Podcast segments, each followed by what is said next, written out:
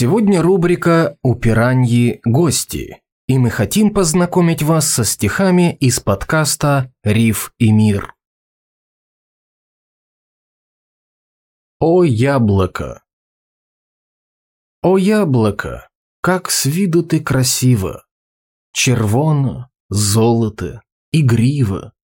Ты искушаешь, но, я знаю, ты внутри гнило.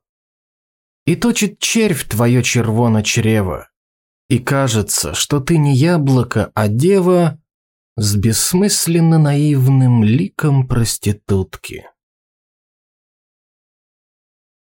Это были стихи Егора Журавлева, автора подкаста «Риф и мир», специально для дневников пираньи. Все ссылки вы найдете в описании.